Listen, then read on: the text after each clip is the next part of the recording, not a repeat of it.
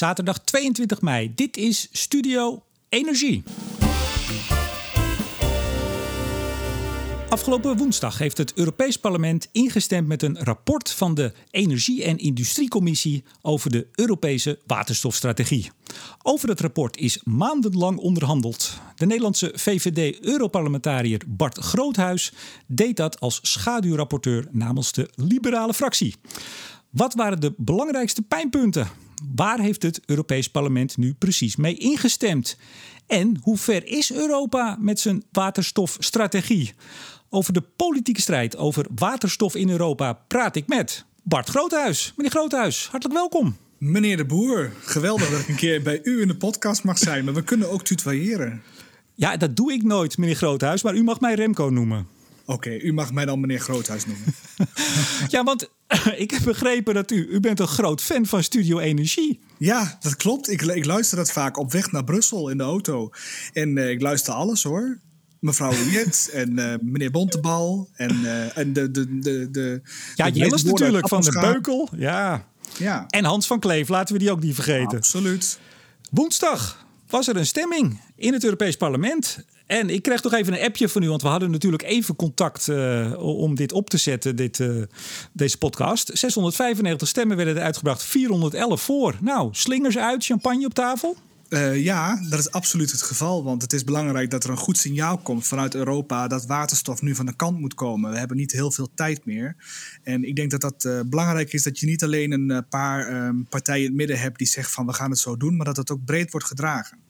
Nou, we gaan het uitgebreid hebben over het rapport en vooral ook wat er nou allemaal wel en niet gebeurt in Europa. Ik denk ja. dat heel veel van onze luisteraars daar geen enkel idee bij hebben.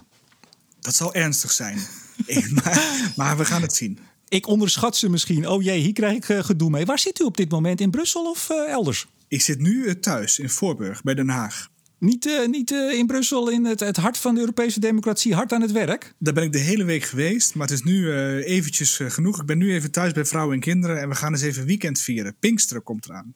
Kijk eens aan. Nou, we nemen dit op vrijdag op. voor de luisteraars die dit vanaf zaterdag luisteren, dan weten ze dat het gisterenmiddag was. Um, toch even het cv, altijd leuk, want ja, u bent VVD-Europarlementariër, uh, maar ik kan me zo voorstellen dat niet iedereen meteen denkt: oh ja, Bart Groothuis. Nee, correct. Ik hou me normaal bezig uh, met cybersecurity, met digitalisering, um, buitenlandse beïnvloeding, geopolitiek, defensie. Dus ik zit normaal echt te werken met nerds in de beste zin van het woord, maar dan met computers. En ik heb nu toch ook nog één andere portefeuille die ik doe, en dat is de energietransitie in Europa. En dat is echt uh, mijn andere hobby geworden, heel verstandig ook. Maar dat is dus met, met, met nerds in de andere beste zin van het woord, met, uh, ja, met energie-nerds. En dat vind ik eigenlijk, het is dat in de afgelopen negen maanden voor mij fantastisch geweest. Dat ik daar heb mogen onderhandelen was een grote eer. Uh, maar ook gedaan omdat het belangrijk is voor Nederland. En ja. uh, als Nederlandse Europarlementariër moet je dan echt even je hand opsteken. Want het is nogal een verschil of daar een Nederlander zit of een Oostenrijker. Want ik weet niet of die offshore in de, uh, energie kent. Misschien als je vanaf de Matterhorn met een verrekijker kijkt. Maar anders zie je het alleen via de satelliet. En het is voor een Nederlander een hele andere insteek, denk ik, dan voor met een haven, met Noord-Nederland, met chemieclusters, dan voor een Midden-Oost-Europeaan. Ja, en, en toen, u, uh, toen iemand uh, schaduwrapporteur moest worden namens de liberale fractie, toen zei u: Nou, ik luister iedere week naar Studio Energie, laat mij dat maar doen. Zo is het. Ik ben goed voorbereid. Maar nee, even zonder dolle. Je, zoiets wordt natuurlijk ook gegund. En het is natuurlijk ook een puntensysteem. Het is een veiling. En je moet laten zien hoe belangrijk je dat vindt. Iedere partij heeft punten. En die mag je aangeven hoe belangrijk je een bepaald onderwerp vindt. En ik heb ook wel gezegd: dit is wel een van de dingen die wij heel graag willen hebben. Um, ook als, als, als, die ik graag wil hebben. En daar heb ik al mijn politiek kapitaal ook op ingezet. Ja, want u zei wij, maar ik, wij, hoe, hoe zit dat precies? Nou, dat is een goeie. Want kijk, in Europa zijn er eigenlijk drie clubs die wetgeven. We zeggen altijd Europa wil iets. Dus iedere keer lezen we in de krant Europa wil iets. Dat kan zijn als de commissie, Frans Timmermans bijvoorbeeld, komt met een wetsvoorstel. Dan Europa wil iets, staat in de krant. Maar die denken vanuit de hele Europese Unie. De Raad is de tweede. Dat is gewoon Nederland, Frankrijk. En Nederland denkt voor Nederland, Frankrijk denkt voor Frankrijk. Die komen met conclusies en dan staat het in de krant: Europa wil. Nou ja. Nu, ik zit in het parlement. Wij denken heel anders. Wij denken niet voor heel Europa. Wij denken niet alleen voor Nederland. Wij denken ook langs politieke lijnen. Ik zit in de liberale fractie. En die manier van redeneren laten we ook los op wetgeving. Met z'n drieën bakken we samen wetgeving. En dat is een hele gezonde manier. Uh, ik denk met heel veel checks en balances. Dus ik zit hier niet namens Nederland, wel een beetje. Maar ik zit hier ook namens de liberalen. En die kijken toch wat anders naar de wereld dan een Nederlandse groene of een Nederlandse socialist. U, u zit in de Renew-fractie. Dat is de derde grote, 97 zetels. Uh, na de, de socialisten, die zijn nu een stukje groter. Gisteren. Oh, wat is er gebeurd?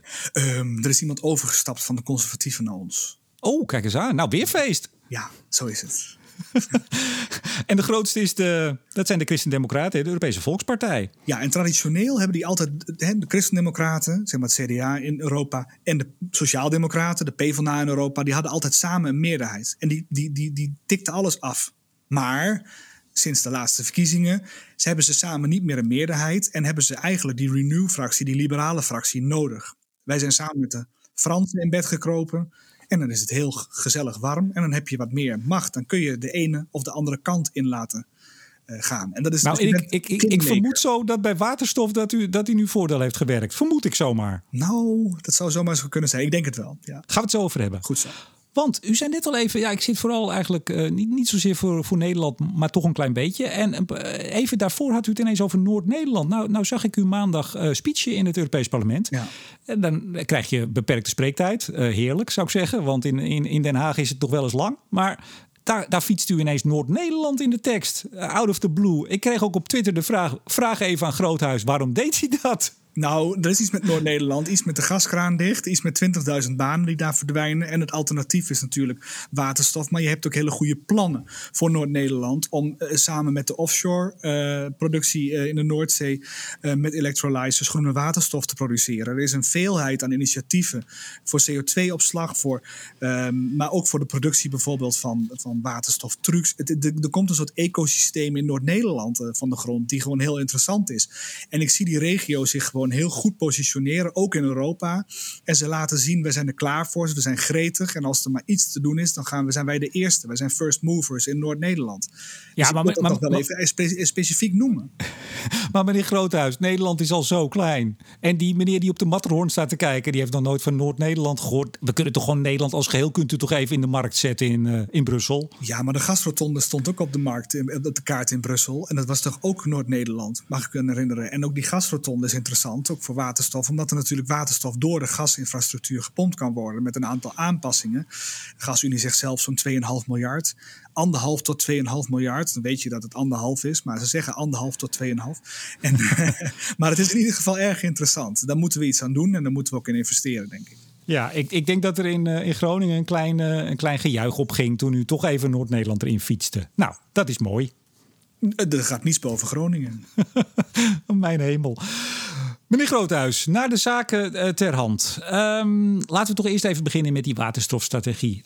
8 juli vorig jaar gepresenteerd. Nou, het, eh, we liepen met z'n allen en dan heb ik het ook over media. En er werd gelekt en het eh, lag al op straat. Het grote waterstofplan, de grote strategie, ging gelanceerd worden.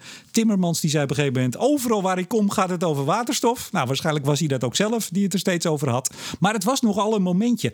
Werd daar nou echt een strategie gelanceerd die 8 juli? Of was het meer een stip aan de horizon? Het is altijd een stip aan de horizon en een strategie samen. En het is altijd dat de commissie iets lanceert en de raad en het uh, parlement, wat ik net heb uitgelegd, die reageren daar dus op. Nou, wat wij dus nu gedaan hebben, is daarop reageren. Ja, maar daar komen we zo. Maar eerst even die ja. strategie. Die, die kwam er. Nou, u kende hem waarschijnlijk al of niet? Of ziet u hem dan ook voor het eerst? Nou, we zijn natuurlijk al wel langer met uh, de commissie in, in gesprek. En er zijn allerlei piketpaaltjes aan het slaan waar we willen waar het naartoe gaat. En, uh, maar uh, in principe horen we dat voor het eerst dan te zien, ja. Ja, en nou, we staan in Europa, of in de EU moet ik zeggen, op 1 gigawatt op dit moment elektrolyse. Dat moet naar de 6 gigawatt in 24 en naar de 40 in 2030. Dat was een beetje de, ja. de boodschap die vooral naar buiten klonk toen. 2 maal 40 in 2050. Dus dat zijn gigantische bedragen. Dus als u zegt van is het ook een stip op de horizon? Ja, dat is het ook. Het is ook een richting. Een soort van streven waar je naartoe werkt. Zijn dat letterlijke letterlijke data, cijfers. Ja, ehm, Brussel telt symboliek ook. Hè? En uh, we moeten altijd nadenken over wat. Uh, er wordt wel geld tegen aangegooid. En ook op basis van dit soort cijfers wordt er ook gezegd: zoveel staatssteun mag er komen. Zoveel investeringen hebben we nodig in elektrolyse. Dus het is wel degelijk belangrijk. Of we het precies gaan halen, weet ik niet. Ik heb wel gezegd in het parlement, waar u net aan refereerde: het is wel een no-regret scenario. Wij krijgen geen spijt van als we hierin investeren. En dat, nou, dat, dat ligt er misschien aan in welke waterstof het, welke kleur het zal zijn. Maar daar, daar komen we zo op. Want de, de commissie zei ook, nou, dit gaat wel een centje kosten. Dit gaat gigantisch kosten. Waar hebben we het over? Nou, kijk, de verwachte kosten voor elektrolyzers, electrolyzers is ergens tussen de 24 en 42 miljard voor de opschaling. Zal ook nog eens ja, 220 tot 340 miljard nodig zijn om 80 tot 120 gigawatt aan zon- en windproductie te verhogen om aan elektrolyzers uh, elektriciteit te geven. En in de infrastructuur, uh, zeg maar retrofitting en ook CCS, hè, voor Rotterdam belangrijk, verwacht de commissie nog eens 11 miljard aan investeringen. Dus het zijn gigantische bedragen. Ja, een paar honderd miljard zeggen we dan. Ja. Hm. Overigens, die zon en wind. Uh, klopt het nou dat ik die niet in de strategie zag staan of heb ik er overheen gelezen? er is een aparte offshore um, en, en solar strategie. En de, die komen ook. Maar die worden, zijn wel onderdeel van dit soort rapportages. Omdat je natuurlijk wel uh, groene energieproductie in het vooruitzicht moet hebben. Wil je ook gewoon in waterstof kunnen investeren. Want je kunt natuurlijk niet eeuwig op fossiele brandstoffen blijven, blijven leunen. Nou, ik, ik noemde het al even en u zegt het nu eigenlijk ook. Uh, de, de kleuren, hè? grijs uh, wat we nu maken van aardgas toch? Uh, blauw ja, als we... markt al, van 90 tot 100 miljard. Dus... Ja, blauw als we het gaan afvangen, CCS, als we de, de CO2 onder de grond stoppen. En groen als we het met groene stroom maken. Rondom die lancering van de Europese waterstof... Ja? U vergeet paars. Oh jee, ja nee, ik... ik... Nucleair, want daar komen we straks nog over te spreken. Straks begrijpt de luisteraar het niet meer. En dan zeg ik, ik heb ook Franse collega's. En nucleair is belangrijk om even hier te noemen. Maar gaat u verder. Nou, het grappige is, ik, ik eh, had gisteren op de, en als de mensen dit horen, was dat donderdag, presenteerde ik de CO2-conferentie. En daar had ik de directeur van kerncentrale Borselen. En die was nog niet helemaal eens of het nou dan paars heet als hij uh, waterstof gaat maken. En ik, ik zeg ook altijd paars. Um, maar het is wel grappig dat u ook zegt paars. Dus in ieder geval is die kleur nog niet helemaal, uh, daar zijn we het nog niet allemaal over eens. Um, Oké, nou dan laten we dat even in het midden. Er wordt ook wel eens over oranje geloof ik gesproken. Of is dat dan weer met Nederlandse zon? Ik weet het niet. Maar in ieder geval die kleurtjes, maar daar gaat het even om. Rondom de presentatie van de uh, waterstofstrategie zei ook Timmermans en zei de Europese Commissie... nou ja, uh, uh, ook blauw en ook groen. Ja. hoe, hoe viel dat in het parlement? Ja, de, de, de, de, grootste controverse in het parlement rondom energievraagstukken draait, speelt zich af rondom gas. Fossiele brandstoffen wel of niet. Geen olie, maar echt gas. Het, is, het, is, iedereen duidelijk dat we van kolen af moeten. Het is iedereen duidelijk dat we naar net zero moeten. Maar ja, we hebben ook landen als Polen, die zitten nog aan de bruinkool. En die vinden gas al heel snel heel prettig, omdat het al heel veel CO2 wegneemt natuurlijk. En een soort transitie is naar iets beters. Maar ze hoeven nog niet meteen volledig naar het groen. Zo ziet Polen dat en heel veel Oost-Europese landen. Dus gas is controversieel, omdat heel veel andere landen in West-Europa zeggen: ja, we, draaien de, de, duimschroeven aan voor Oost-Europa en we gaan uh, voor grotere ambities zetten. Dus dat, is een, dat, is een, dat, is, dat scheurt. Dat scheurt. Elke politieke groep wordt, ja, wordt daarin verscheurd. En nou ja, zoals u al zei, blauwe waterstof, de afvang van, CO, van CO2 en CCS. Ja, dat is dus ook controversieel. En dat, dat, dat, dat zijn forse politieke gevechten, kan ik u vertellen. Ja, nou, u hebt daar negen maanden aan uh, ja. bijgedragen of er middenin gezeten, laat ik het zo zeggen. Ja, nou, dat, dat geloof ik. VVD'ers hebben het altijd wel gezellig. Overal eigenlijk, hè, waar ze komen. Uh, dat proberen wij wel te doen, ja. We zitten hier maar, ook uh, van onze lol. Zo is het. Ja, zeker. Nou, uh, absoluut. Het is fijn als mensen plezier in het werk hebben. Maar even, daar hebben we die gehad. Hè? 8 juli 2020, waterstofstrategie. Nou, dan moet het Europees Parlement, althans, die wil dat. Die wil daar iets over zeggen. En dat is dus woensdag gedaan. En ja. in meerderheid aangenomen. Hoe gaat zo'n proces? Neem ons eens mee. Hoe gaat zo'n proces in zijn werk? Nou, allereerst krijg je een, wordt er bepaald, er wordt een rapporteur aangesteld. Iemand moet de baas zijn over zo'n rapport. En die schrijft ook de commentaren op de, de commissievoorstel. En dat is dit keer de Sociaaldemocraten dat dus gewonnen in die veiling. Meneer Jens Geier. Jens Geier komt uit Essen. Dat is staalproductie Heartland Duitsland. Dus dat is een prima man om mee te praten. En, en RWE. NRWE, zo is het. En in de andere van de CDU, die is zelfs van de CSU uit Bayern, uh, dokter Angelica Nieble. Een uh, zeer verstandige, prettige vrouw die het uh, Beierse industrie Heartland vertolkte. En ik namens de liberalen. Nou, dan heb je ook nog de Groenen een, een, een Franse ecoloog zat erbij. Iemand van extreem rechts en iemand van extreem links. Uh, die wil ik niet tekort doen, maar dat is wel wat lastiger om daarmee te communiceren. Nou, eigenlijk niet, niet dus. U zegt het heel netjes, maar u kon met uh, uw Duitse vriendin kon u heerlijk door één deur. En met de rest, dat ging lastig. het is vooral, kijk, er zijn twee grote kampen. En dat speelt zich af rondom gas. En het eerste kamp is toch wel het kamp ja, van de idealisten. Die zeggen van het is een groot plan van de gaslobby. Een masterplan van de gassector. We willen eigenlijk niet aan grootschalige infrastructuur denken. Ja, financiering van de staat of de EU doen we alleen als de zon schijnt, als de wind waait. We willen eigenlijk ja, een kleine rol voor waterstof. Directe, directe elektrificatie moeten we eigenlijk toe overgaan. En ja, dat het maar tot 40% kan, dat is eigenlijk onzin. En we moeten gewoon groen, groener dan groen. Ja, dat, zijn de, groen, de Groene Europese Vrije Alliantie. Ja, maar die, die zitten ook wel in een aantal andere fracties en die zijn vrij vocaal. Die zitten in mijn fractie, maar ook bij de Sociaaldemocraten en een aantal bij de Christendemocraten. Ja, want men stemt niet, maar even tussenvraagje. Ik, ik keek ook even naar de stemuitslag. Uh, men, men, stemt niet langs de, de fractielijn. Hè? Het is allemaal redelijk goed. Als u kijkt naar de, de Christendemocraten en onze partij en de Sociaaldemocraten, die stemmen vrij consensueus. We zijn echt een machtsblok, een soort motorblok met z'n Ja, maar niet iedereen. Nee, niet iedereen Andere hoor. fracties doen dat minder. Maar die zijn ook minder effectief. Wat ik zeg, als je onmaker wil zijn en macht wil uitoefenen, heb je discipline nodig in het uitoefenen van die macht. Ja, maar, maar even, we hebben dus zes schaduwrapporteurs, stelde ik. Daar hebben we meneer Jens Geijer die daarboven staat. En ja. uh, u weet met z'n allen, dat rapport komt eraan neem ik aan. Ja. En dan, dan staat dat al klaar. En wat doe je dan als eerste? Nou, dat, dat ding ligt er van de Europese Commissie en dan? Ja, nou binnen mijn fractie wordt er dan gezegd wie gaat het namens ons doen. Nou, dan stak ik mijn vinger op en dan doe je heel veel lobby voor. En dan mag je ook wel eens een keer naar Brussel gaan en een keer iemand over de bol strijken en een keer iemand anders wat gunnen. Zo gaat dat. En dan vervolgens kom je bij elkaar, al die schaduwrapporteurs en rapporteurs uh, en een rapporteur met de staf. En dan wordt er eens uh, gezegd van nou, waar, waar, waar wil de rapporteur het rapport naartoe duwen? En die komt dan met een eerste rapport, een appreciatie. En alle anderen die gaan dan op reageren. En hoe reageren wij? Kun je wel zeggen, ik vind het wel iets of niet iets, maar dat heeft geen zin. Je reageert met amendementen. Dus dat is het politieke handwerk. En met die amendementen probeer je dan te zorgen dat die tekst wordt aangepast naar jouw smaak. Ja, en dat doe je dus met z'n zevenen. Ja, en die rapporteur moet daar chocola van maken. Dus die moet ons bij elkaar zien te brengen. Dus daar komen ook wat skills bij, in de zin van persoonlijke skills, onderhandelingsskills. En uh, ja, daar, daar, daar, is dus veel geschakel en veel gebel en veel geapp. En veel, ge, u weet hoe dat kan gaan. Dat, dat is politiek. Ja, we mogen het bijna niet meer zeggen, maar dat zijn toch gewoon die heerlijke, gezellige achterkamertjes? Ja, nou, Pieter en Donner zei altijd van je wil van twee dingen niet weten hoe ze gemaakt worden. Dat zijn vorstjes en wetten. en, maar zo is het. Het, zijn achterkamertjes. En in Brussel um, gaat het vrij technocratisch. Er wordt gewoon goed inhoudelijk gedebatteerd. Er zijn geen camera's bij. Dat is heel prettig. Je hoeft het niet de hele tijd in de media uit te meten. Je hoeft dus ook niet allerlei platitudes over elkaar heen te storten. Je kunt gewoon zeggen, ik heb dit rapport gevonden van de IEA of de IPCC. En die zegt dit. Kun je er nog eens naar kijken naar je standpunt? Want ik denk dat je er hiernaast zit. En dat is, meneer de Boer, fantastisch. Dus je moet gewoon zorgen dat je intellectueel de meerdere bent van je tegenstander. En dan kun je mensen overtuigen. Ja, u zit nog niet zo lang in uh, Europa, toch? Nee, februari 2020. Ja, nee, maar ik bedoel, de, u bent, het lijkt wel of u gisteren bent begonnen. Er zit nog flink de spirit in. Ja, maar zo is het. Dat zou wat zijn als ik ochtends opstond. Nee, ik doe dit gemotiveerd.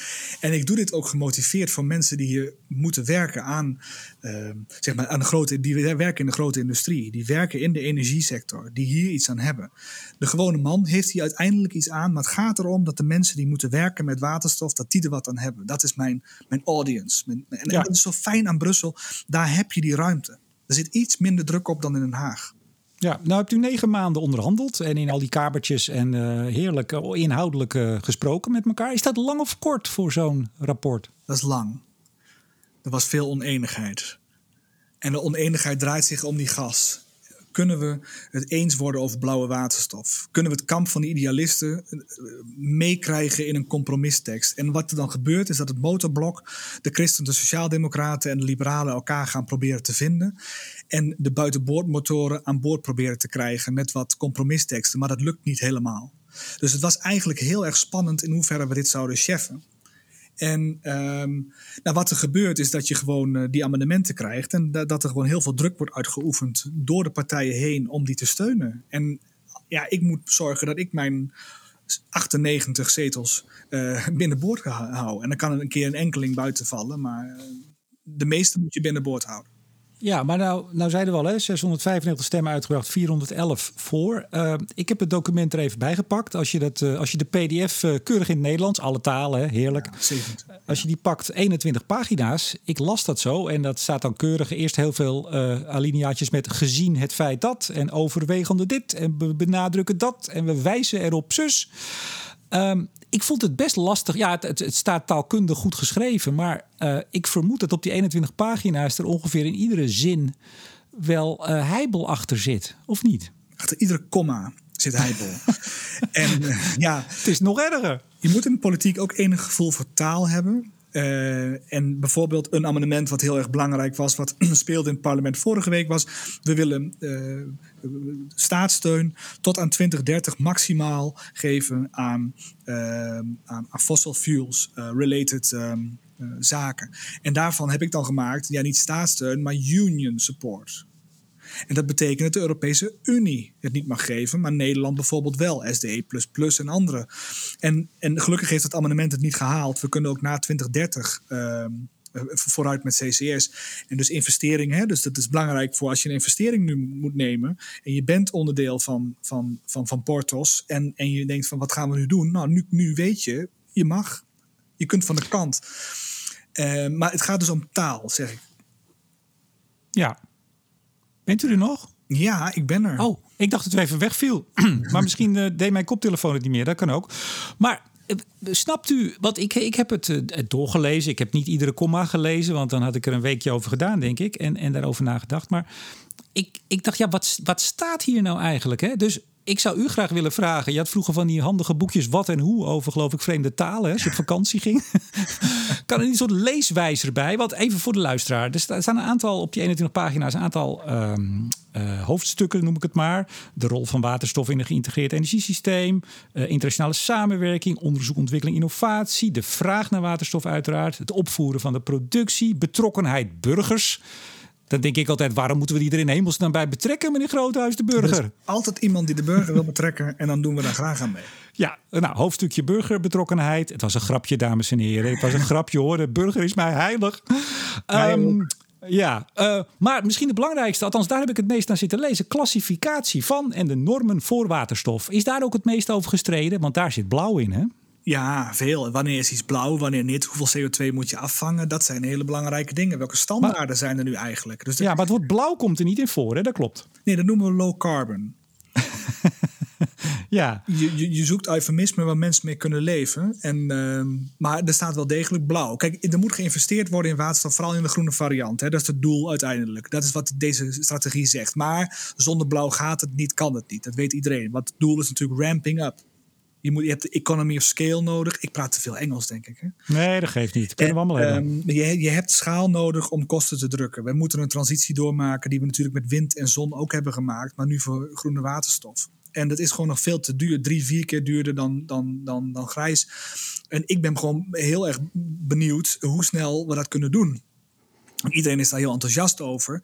Maar je zal moeten investeren in CCS. Maar je zal ook moeten investeren dus in, in, in offshore energie. En je zal ook moeten investeren in een bestaand gasnetwerk om dat om te turnen. En de hele infrastructuur. Je zal energieclusters, ik bedoel uh, industrieclusters met elkaar moeten verbinden.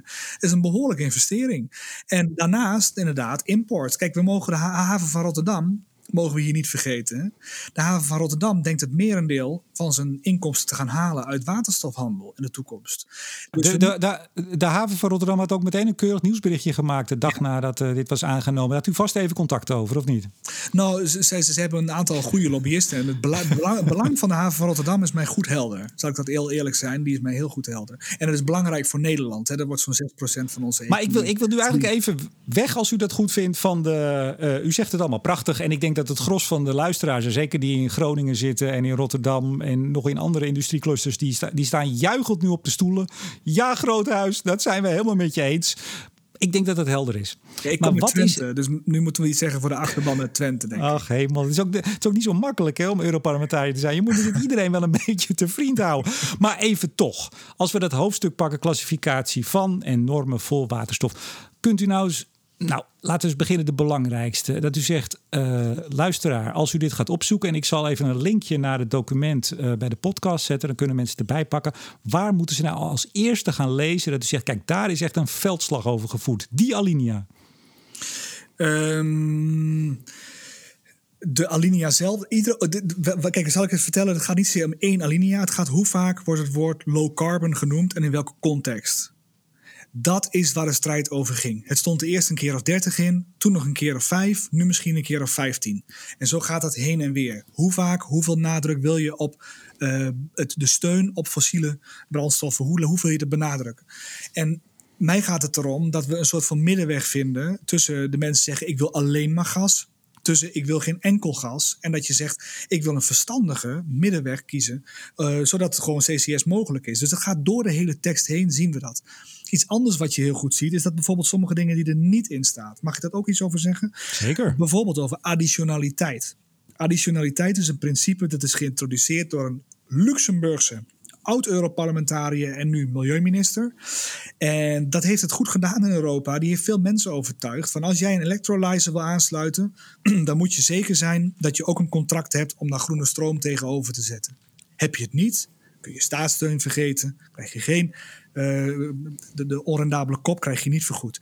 Nou, dat is een probleem, omdat je natuurlijk een investering in een electrolyzer heeft een hele korte periode. Het investeren in offshore of in solar of andere vormen van groene energie is natuurlijk een veel langere eh, termijn. Dat gaat over, over aanleg van, van high voltage lijnen en zo. Dus als je dat met elkaar in verband brengt, is dat gewoon fnuikend voor, zeg maar, voor, voor, voor de investeringen. Om eh, de ramping up. Als je demand en supply. Ik begin weer Engels te praten. Ik moet zo Doe, lekker gewoon doen, gewoon doen. Maar als je demand en supply wil, wil, wil op, ramping up, dan zul je moeten investeren. ja, maar die Luxemburgse, die Luxemburgse oud-Europarlementariër, nu milieuminister, heeft dat geïntroduceerd. Die kreeg daar veel handen voor op elkaar. En ik heb dus dat het eruit ging. en, en dan denkt u, ja, ja, dat lees ik niet. Dat klopt. maar dat vertel ik dus. ja, nee, dat, daarom zijn dit soort uh, gesprekken ook altijd zo, zo goed. Maar dan neem ik toch aan dat er heel veel mensen in het Europees Parlement van die 695 die gestemd hebben, uh, daar niet zo blij mee waren dat u dat hebt gedaan. Nee, een zekere groen contingent is hier niet blij mee. Maar ik ben niet groen of bruin of, of, of, of, paars. Ik, ben gewoon, ik kijk gewoon naar wat is het allerbeste voor Europa. Dit is, een, dit is een, wat ik zeg, een no-regret scenario. Als de energie heeft geen alternatief, de industrie heeft geen alternatief, zwaar transport heeft geen alternatief. En als je het dan niet in één keer goed doet, ja, je hebt maar één kans om het te doen. En het moet nu goed. Dus ik wil dat, ik wil dat er niet in en dan strijd ik daar politiek voor.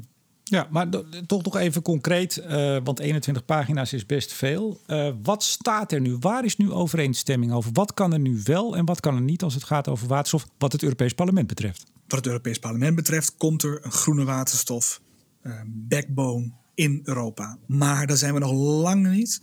Dus we gaan nog heel lang de, de, de 90 tot 100 miljard markt grote grijze waterstof, dus die met, eh, met gas wordt opgewerkt, die gaan we nog heel lang met, dan gaan we de CO2 afvangen, dan wordt het blauw, pardon, en dan gaan we vervolgens zorgen dat we door middel van de economy of scale het goedkoper krijgen, dat we de kosten drukken en dat groene waterstof uiteindelijk goedkoper wordt dan uh, blauwe waterstof of grijze waterstof. En, en, en, komt er ook subsidie voor blauw? Want ik heb Bas Eickhout wel eens gehoord van ja, blauw is ja, wat zei u? Absoluut? Absoluut wel. Daar is geen twijfel over. En Portos is een goed voorbeeld, maar ook in het Noord-Nederland komt hij weer. zijn er goede voorbeelden van dat je de onrendabele kop um, tijdelijk wil subsidiëren tot een bepaald moment om CO2-afvang te doen. En het is niet alleen CO2-afvang, je kunt ook andere gassen. Die technieken die worden al geëxporteerd naar landen in Latijns-Amerika. Er zijn al gesprekken nu om Nederlandse technologie um, voor de afvang van CO2 te exporteren naar andere landen. Om niet alleen CO2, maar ook andere gassen uit de lucht te halen, schadelijke gassen uit de lucht te halen. Dus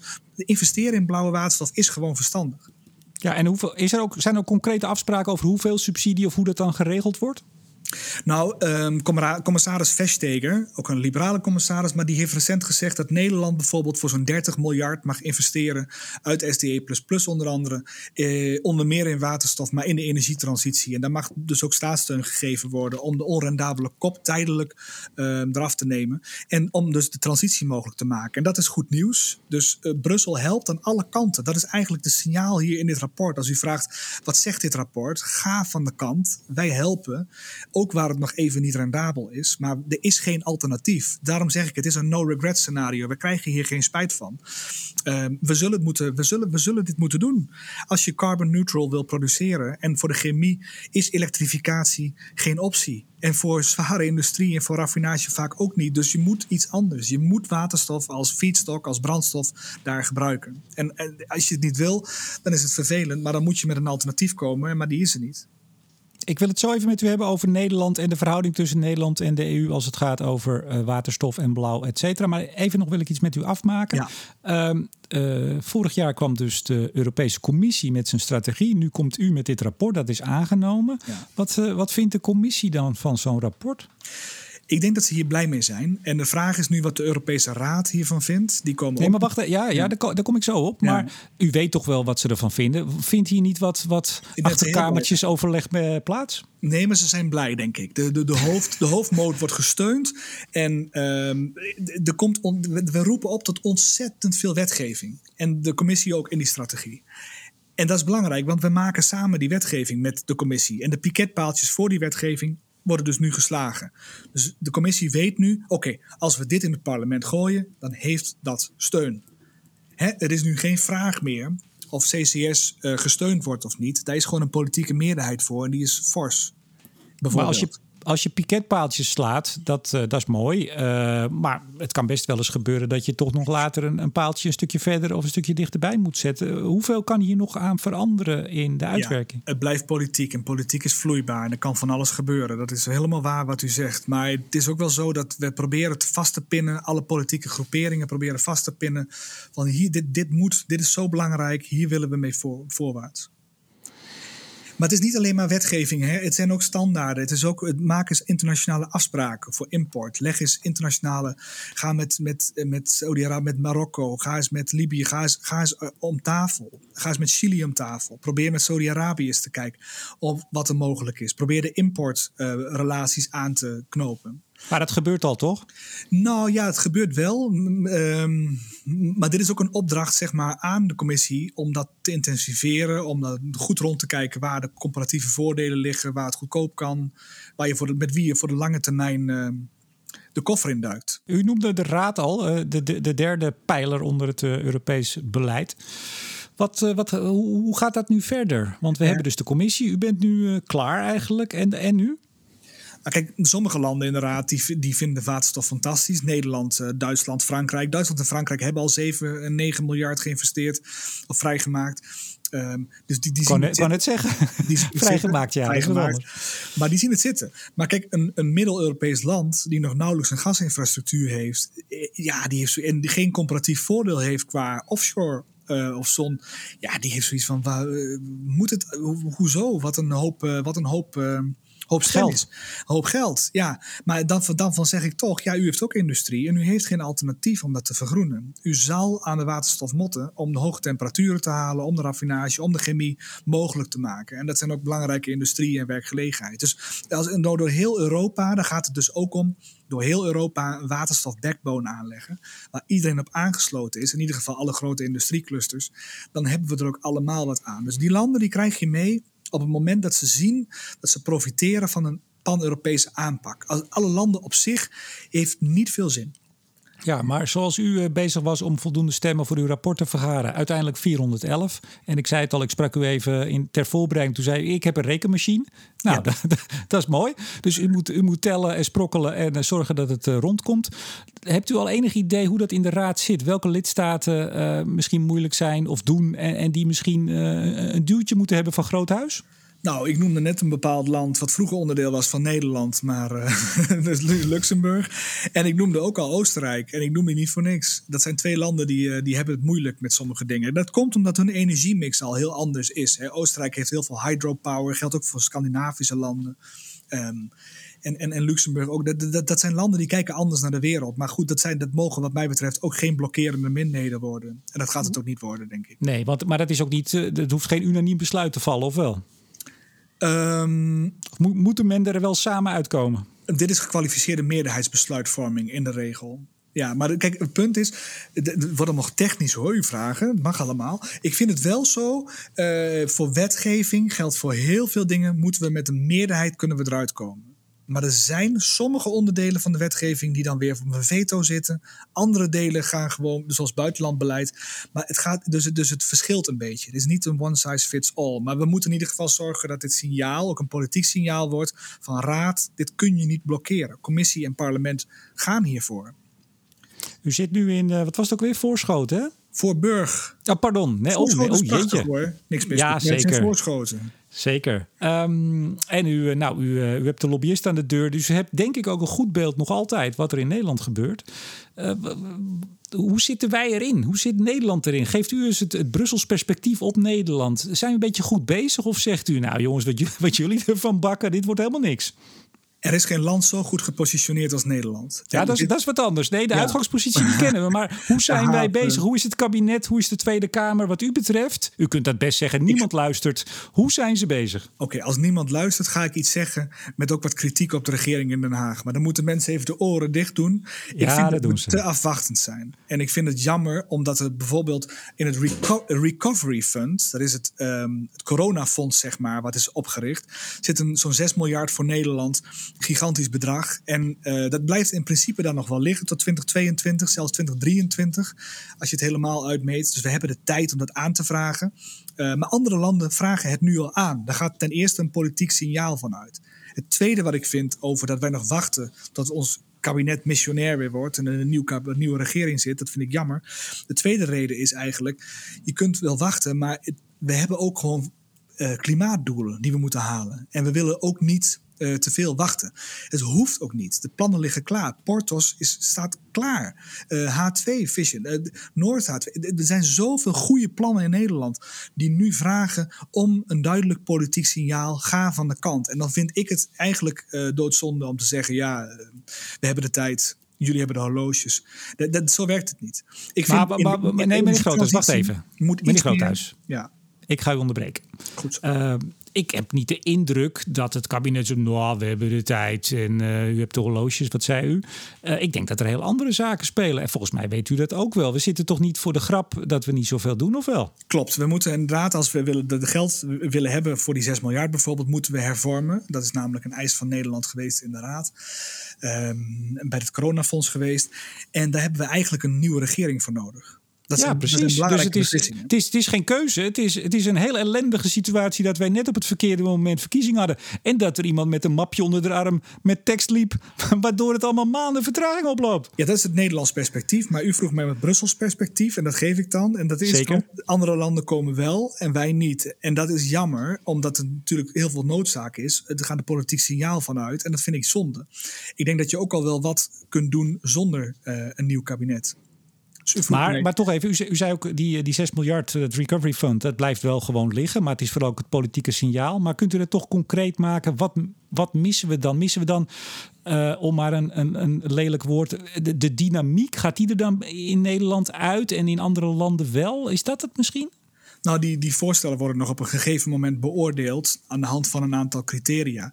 En ik denk altijd dat het helpt als je gewoon gretig bent. Dat je laat zien, wij zijn ervan. We zijn de, de waterstofhub, de waterstofbackbone van... Dan krijg je toch misschien wel meer voor elkaar, zegt u uiteindelijk, uh, om, om, ja, uh, wat zei je, ramping up, je, ja. aan de slag, schouders eronder. Dat, Zo is dat... het. En de haven van Rotterdam wil het gaan herverdelen via transport. De uh, Groningse gasrotonde wordt gebruikt als waterstofrotonde. Je hebt een belangrijke speel in Europa te vervullen. En ik vind dat je dat politiek signaal ook mag geven. En ik hoop ook dat het kabinet dat zo snel mogelijk wil doen.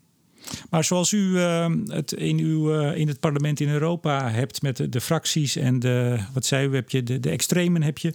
Hebt, hebt u een beeld? En zo ja, als u dat hebt, wilt u daar ook iets over vertellen over de verhouding in, uh, in de Nederlandse Tweede Kamer, in de politiek. Dus even los van de regering. daar, daar staat ook niet iedereen te springen om, om CCS.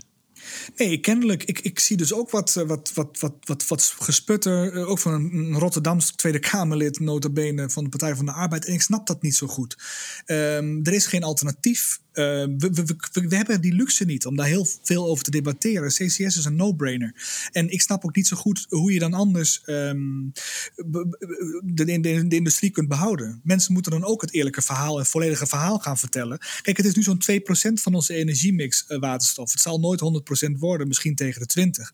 Maar daar heb je wel wat te doen. Je hebt wel wat uh, stappen te zetten. En, maar ik, ik denk dat u het over Joris Thijssen had net, oud Greenpeace-directeur. Ja, correct. Ja, maar u, u, snapt zijn zorg toch ook wel. En die, die leeft ook in, uh, in uw parlement. Dat, wat u zei in het begin van het gesprek, dat er ook partijen zijn of fracties of, of uh, uh, collega's die het liefst alleen maar waterstof met, met aardgas willen. Ja, dat is natuurlijk het grote gevaar. De bekende lock-in. En zodra de sluizen open gaan, dan komen we er straks niet meer vanaf. Houden de fossiele jongens in de benen. Dat is natuurlijk de angst. Remco? Ja. Ben je er weer? Ja. Je was weg. Oh. Hallo. Nou, ik ben er weer. Je bent Heb er weer. Hebt u de vraag gehoord? Nee. Oh, nou, dan hebben we een kleine hiccup. Ja, we moeten ook gaan stoppen. Het is borreltijd, hè? Want u zou aan de borrel gaan, geloof ik. Remco? ja? Ja, zo, daar zijn we weer. Even wat, uh, wat technisch malheur. Uh, als het goed is, heb ik dat er straks, als mensen dit horen, volle, volledig of bijna volledig uitgeknipt. Maar we hebben weer verbinding. Um, waar waren we? Oh ja, de angst die er toch bij bijvoorbeeld de PvdA in de Tweede Kamer, maar ook bij de NGO's en bij een aantal collega's in het Europees Parlement leeft dat CCS uh, de sluizen openzet voor het behoud van fossielen. Ik zeg het maar even heel kort door de bocht. Ja, ik, ik, zie het ook. Mij valt wel één ding op. Ook milieuorganisaties die bij mij zijn langs geweest en ik heb er veel uitgenodigd, gesproken, die zijn voor CCS. En ik, als ik ze dan op de televisie zie of op de radio, dan zijn ze heel erg moeilijk. Dan trekken ze een heel moeilijk gezicht. Soms zijn ze zelfs tegen. Maar als ze bij mij in, dan in die achterkamertjes zitten waar, waar u over sprak, dan zijn ze gewoon voor. En dan zien zij ook dat CCS nodig is. Dus daarom snap ik niet zo heel goed de weerstand. Je kunt ook gewoon het eerlijke verhaal proberen te vertellen. Je hoeft niet overal politiek van te maken. Zeker niet als het in het belang van je land is, zo groot is. Maar als ze dan tegen u zeggen dat ze voor zijn en uiteindelijk sommigen voor de bühne en op tv dat ze tegen zijn, uh, spelden ze u dan uh, een fabeltje op de mouw of doen ze dat dan naar buiten? Wat vinden ze dan echt? Nou, kijk, ik dacht dat het voorbehouden was aan mijn beroepsgroep, politici, maar ik zie het dus ook bij NGO's, dat ze dus soms het een zeggen en komt er een camera op, dan transformeert dat. Dan krijgen ze iets anders en dan komt. Ja, maar de vraag is dus, wat vinden ze echt? Weet u dat? Ik denk dat ze echt vinden dat het er moet komen, maar ze willen wel een geluid laten horen dat ze kritisch zijn. En uh, ze worstelen met die positie. En dat snap ik. Maar het feitelijk is wel zo. Als politicus voel ik mij daardoor gesterkt. We zijn goed bezig. CCS is een no-brainer. Is ook een no-regret scenario. Dus we zullen het moeten doen. En ook gelukkig 499 collega's zijn het daar met mij eens. Maar um, hebben ze dan door, is even een, een, een kleine vraag, ik zou zeggen een persoonlijke vraag van mij. Zegt u dat dan wel eens tegen ze in, in, in zo'n kamertje of bij een kopje koffie? Van jongens, als jullie voor de bühne steeds zeggen dat het slecht is en niet goed, dan maak je misschien wel, uh, zorg je misschien wel dat het er niet gaat komen. Het gaat er wel komen. Dat, dat nee, maar zegt u dat wel eens in. tegen ze? Ja, en, en, dat zeg ik, maar dat gaat er ze zelf ook in, dat het er wel gaat komen. Maar ze willen wel een vorm van oppositie hebben, omdat ook mensen zich afvragen: is dat niet, is dat niet, is dat niet? He, de, de, ja. Maar zo creëer je dus weerstand. Als je, bedoel, als je denkt, ja. nou het komt er toch wel, dan kunnen wij er ook wel stevig tegen ingaan, want het komt er toch wel. Ja, en daarom ben ik het ook tegen. Je kunt het niet zien als een masterplan van de gassector. Dat kun je niet doen. Je, je, kunt, je kunt sceptisch zijn en je kunt zeggen er moet een, een, een clausule van geen eindeloze staatssteun aan CCS. Allemaal eens. Je moet zorgen dat je de, de, de voorwaarden goed uh, invult. En je moet zorgen dat groene waterstof ook daadwerkelijk de kans krijgt en ook uh, snel van de grond komt en ook goedkoper wordt. Kan allemaal. Maar um, nu tegen CCS in deze fase is volstrekt onverantwoord. Ja, het is misschien jammer dat u van de VVD bent. Als u nou GroenLinks was, dan, uh, dan klonk het voor heel veel mensen nog geloofwaardiger. Ja, wijlen Hans van Balen. Als we, iets, uh, als we iets links vonden, lieten we het altijd Hans zeggen. Want als een rechtse houtdegen als Hans van Balen dat zei, dan wisten we zeker, dan geloven mensen dat. Nou ja, het is natuurlijk uh, uh, tragisch zijn, uh, zijn recent overlijden. Ja, dus, maar, maar ja, ik zou bijna zeggen, misschien zou u de rol kunnen willen overnemen uiteindelijk. Die rol bedoel ik dan? Nee, ik ben een gematigd conservatieve jongen, maar ik ben wel erg, uh, ik ben behoorlijk, uh, uh, zeg maar, digitaal en tech-savvy. En ik zit heel veel op, op de geopolitieke rol van Europa. En ik ben wel erg voor dat Europa een behoorlijke belangrijke rol gaat vervullen voor ons in de, in de toekomst. En ik vind het een hele mooie positie om vanuit uh, Brussel dit soort dingen te mogen doen uh, voor Nederland. De, de commissie is, uh, heeft een strategie. U hebt nu een rapport. De raad gaat ermee verder. Wat is nu heel, heel concreet maandag, nou dinsdag dan de, de volgende stap? Hoe gaat dit dossier nu verder? Nou, het dossier die gaat landen in andere reguleringen, wetgevingen, richtlijnen, bijvoorbeeld zoals hernieuwbare energie of over trans-Europese eh, energienetwerken, waar mijn collega van het CDA, Tom Berendsen, schaduwrapporteur van is. Misschien kunt u die ook nog eens uitnodigen. Hele slimme vent. En het leuke is dat samen met ons, hè, dus een paar van die Nederlanders, steken hun vingers op, hun hand op, bij dit soort belangrijke dossiers die belangrijk zijn voor Nederland, proberen wij dus echt het beste beentje voor te zetten in Brussel. En daarna vragen we wel aan Den Haag om dat ook te volgen, op te volgen met snelle, enthousiaste reacties, politiek gezien. Tot slot, waar moeten waterstof nerds of geïnteresseerden de komende tijd in Brussel op letten? Het is voor ons altijd iets lastiger vanuit Nederland om dat goed te volgen, maar geef ons een tip van let daarop als het gaat over de uh, waterstofstrategie en het vervolg daarop. Nou, voor waterstof is nu het allerbelangrijkste dat er ook um, snel plannen komen, um, zeg maar vanuit de commissie, om bijvoorbeeld de infrastructuur mogelijk te gaan maken. Dat vind ik uh, nu belangrijk. En ik denk ook wel een aantal reguleringen, maar dat zijn allemaal vrij saaie wetgevingen hoor, waarin weer staat Brussel wil dit, Brussel wil dat, zoals de ja, hernieuwbare energie bijvoorbeeld. Het gaat om offshore. Um, er, komt, er komt wetgeving voor, dat moet je in de gaten houden. Je moet in de gaten houden op welke manier we dus inderdaad die trans-Europese infrastructuur gaan bouwen. Um, dat, zijn, dat zijn de grote, de grote dossiers waar het allemaal in terug gaat komen. En Europese um, energiesysteemintegratie. Hoe je dus allerlei energiesystemen met elkaar integreert. Er is ook een goed rapport over verschenen van mijn collega, een Franse collega. En ook dat geeft dezelfde boodschap af. Maak haast. Dat gaan wij in de gaten houden. En uh, als het aan de politiek ligt en de hoofdrolspelers, dan hopen we dat ze dat ook gaan doen. Bart Groothuis, Europarlementariër voor de VVD en schaduwrapporteur waterstof, noem ik u maar even. Hartelijk dank voor het gesprek. Graag gedaan, was een eer. En uiteraard bedank ik ook jou, beste luisteraar, voor het luisteren. Mijn naam is Remco de Boer. Graag tot de volgende keer.